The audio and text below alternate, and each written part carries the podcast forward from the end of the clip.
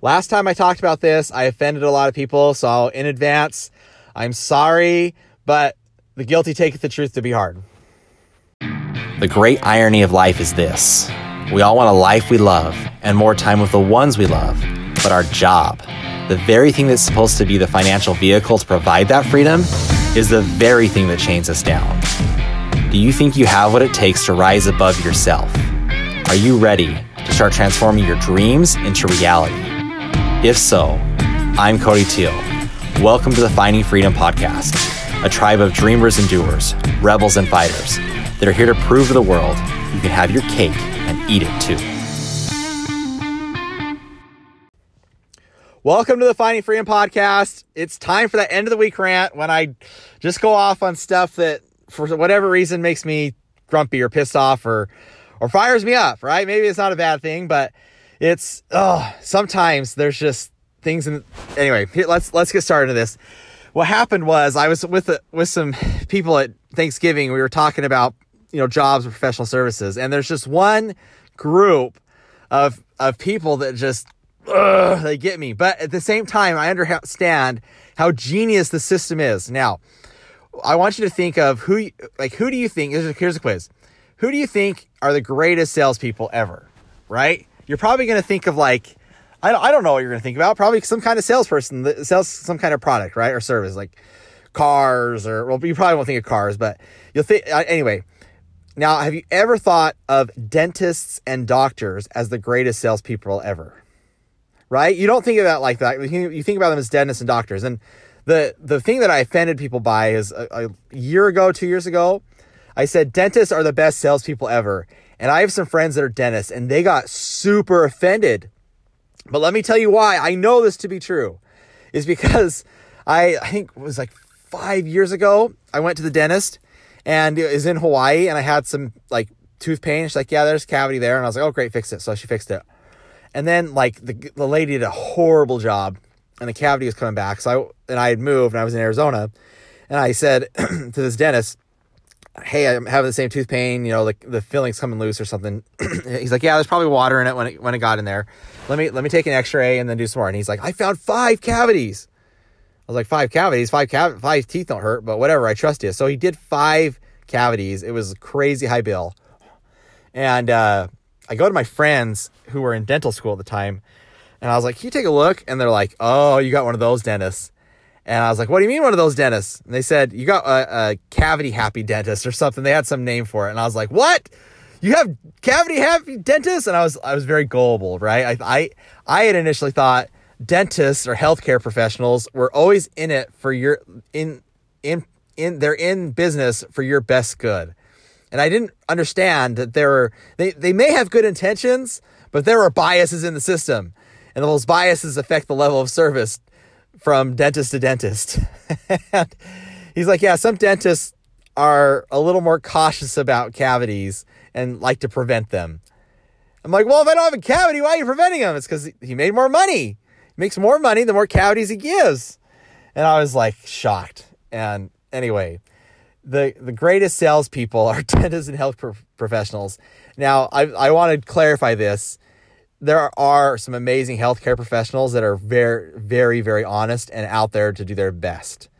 Even despite that, there are biases in the system because they're business owners and they make money off of the business they generate. And so your problems are their income, their staff and stay.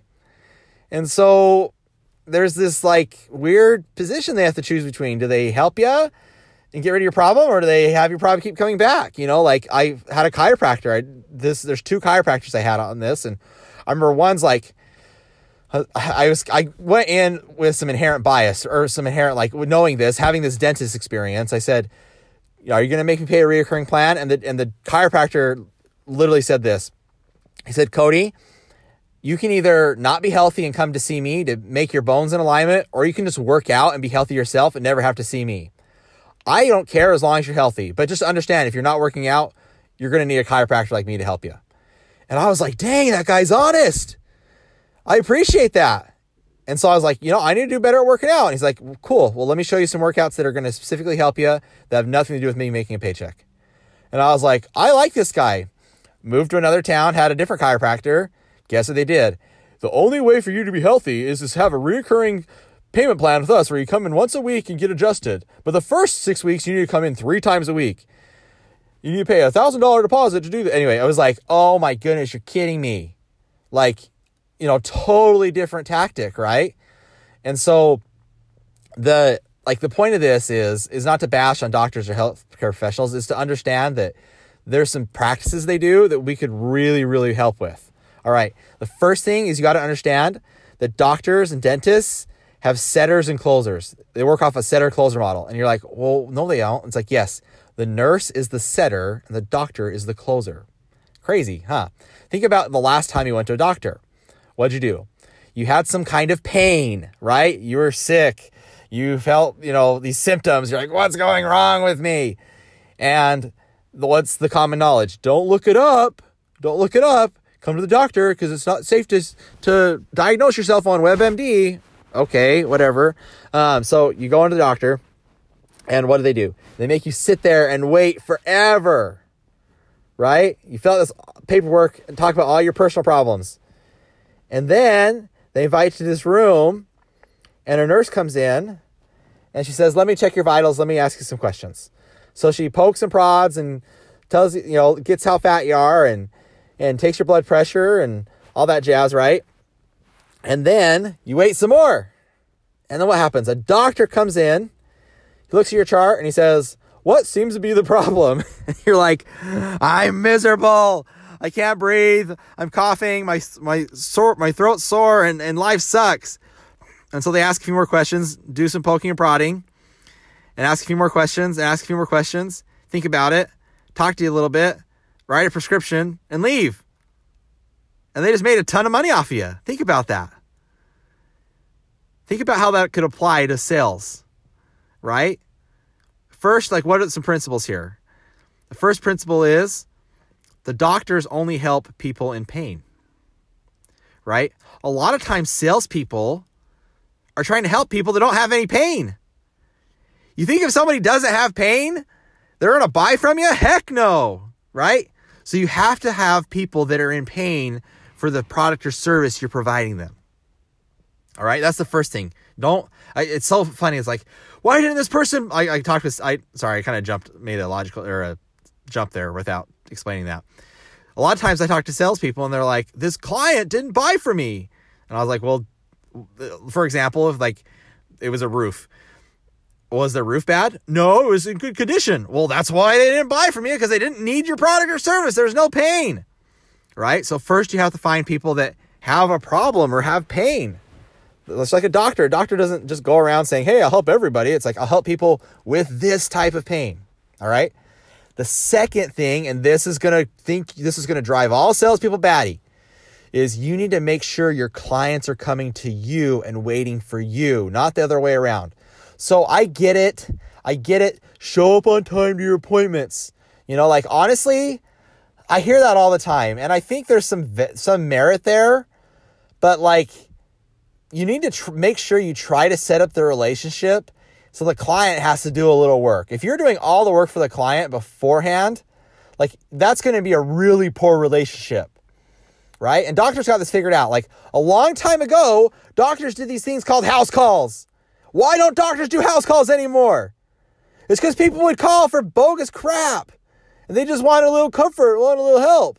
And now they don't do that. There's not very many, if any, house call doctors anymore. They're very, very hard to find. It's because doctors know that their time is more valuable than driving around to a freaking house. Okay? So I'm not saying you don't have to go. If you're in in-home sales, you don't have to go to the home, but make the client do some work. Make him send you some stuff about their home or their ideas or whatever beforehand. And it's going to make you have a way better experience, right? Now, if you can have them come to your store or whatever, that's even better. That shows they're willing to get up on their fat butt, come to your location and buy from you. It helps, right? It makes it, the more actions you require a potential buyer to take, the more likely they are to buy. All right. Third, a setter. Right? You need to have someone that sets up the opportunity. And maybe you don't. Maybe it's a series of emails. Maybe it's a series of texts. but helps gauge interest, right? Ask some questions, get them primed, right? So that when you come in, your time is valuable. So again, you don't, like a nurse is a person, a physical person that has to go in there and do all this stuff. But I would not be surprised if nurses that do those like checkups in the next 20, 30 years, that profession goes away because it's something that's automated.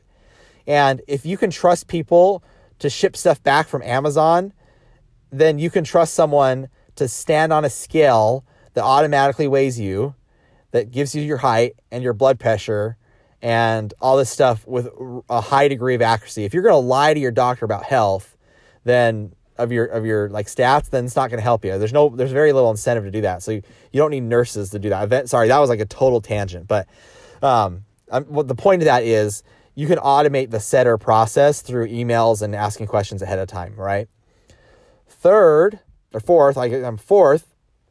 ask a lot of questions, right? Actually know the symptoms of the patient. Sometimes salespeople just go in there and they start pitching. And I'm like, oh, don't do that. Like, you might not even know the person's problem. The person might not even know their problem, right? So ask questions, ask a lot of questions, and ask personal questions. You think it's awkward? You think it's easy for a doctor to ask you about like your issues, right? Doctors grow up like you and me, but they have to go to med school to learn how to ask these awkward questions. And it takes a while to get over that hump of asking these uncomfortable personal questions for them too. Next, I'm losing numbers counting here, but I think it's number 5. Draw out the pain. All right. Make sure the customer knows the pain and the consequences of the pain, right? A doctor doesn't just come in there if, like, let's say you're a smoker. Bob, smoking's bad for you, but you need to do this other thing, right? No. It's like, if you do smoke, you're going to die, right? They don't just tell you smoking's bad for you, right? Like, you need to, whatever your product or service is, you need to make sure the client understands the consequences of their current actions. It's okay to say that. Be in polite, professional way. You know, don't tell them they're going to die. But you have to tell them the consequences. And that's what's going to drive them to the solution. And that brings the last topic up is don't be super specific about the solution. Does the doctor go, you have influenza, or you have strep throat. Let me tell you all my medical knowledge of strep throat. And they start to go over the history of the discovery of the strep virus, or the strep bacteria, and how it affects your body, and what its structure's like, and how it attacks your whatever, and then how your white blood cells counter it, but they can't. And so that's why you have this thing called an antibiotic. And this is the invention of antibiotics. And this is where, and they don't do that, right? They don't spend 30 minutes explaining every little detail. So don't explain every little detail. Just, no, the client wants to know, will this solve my problem? Yes, in this way. Awesome. That's great. Write the prescription, and then they go buy it, and they move on. That's it. It's that simple. And that's the same. Sometimes like these salespeople want to tell like everything you know about the product, and like the client doesn't care. Like, unless you're working with like a government contractor, or so, like if you're selling a physical product, unless you're selling to someone like hyper specific, which is like 0.1% of the market, they don't care. They care, will this solve my pain? Yep. Okay. Give me that prescription. I'm popping pills. I'm feeling better. I'm moving on with my life. It's the same with your product. Psychology does not change from person to person like that. Okay. So last thing I will add is you cannot do this in a vacuum. You cannot BS your way through this. Like, a doctor's gone to years and years and years of school. And so that gives them the confidence to do this, right? So if you're new in sales and you're like, I'm going to go apply this. Yes, it will help, but you have to be a PhD, okay? You have to know your crap. That doesn't mean you have to explain it, but you have to have that confidence in your product, in your service. And that's what's going to help you establish this relationship where the client is coming to you. All right. So there's some tips. Again, I don't mean to offend any doctors, dentists, or healthcare professionals out there. They're doing great work. That doesn't mean there's biases in the system, and they'll be the first to admit that. and I'm grateful for all the work they do. But just remember that there's a lot of lessons we can learn from them as well. Have a good week. If this was valuable to you, if this is something new you've heard, and you're like, dang, this is a really good sales practice, send this to others, subscribe, say, hey, I never thought of sales like this. This really helps me. This could help my friends or my people I manage or my coworkers. So please share it with them so they can get on the Finding Freedom podcast train. Appreciate it, and we'll talk to y'all later.